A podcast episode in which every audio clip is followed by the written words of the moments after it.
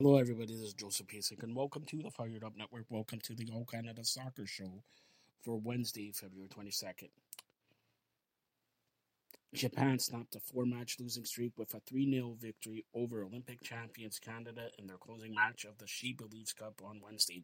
The Japanese, who had failed to score in defeats to the United States and Brazil in the first two matches of the World's International Football Tournament, broke out in a big way. Goals from Kiko as well as Jun and Yui, the top-ranked United States, preparing to defend their crown in July's Women's World Cup in New Zealand and Australia, face Brazil in the nightcap at Toyota Stadium and were in pole position to win the tournament for a fourth straight year and sixth time overall.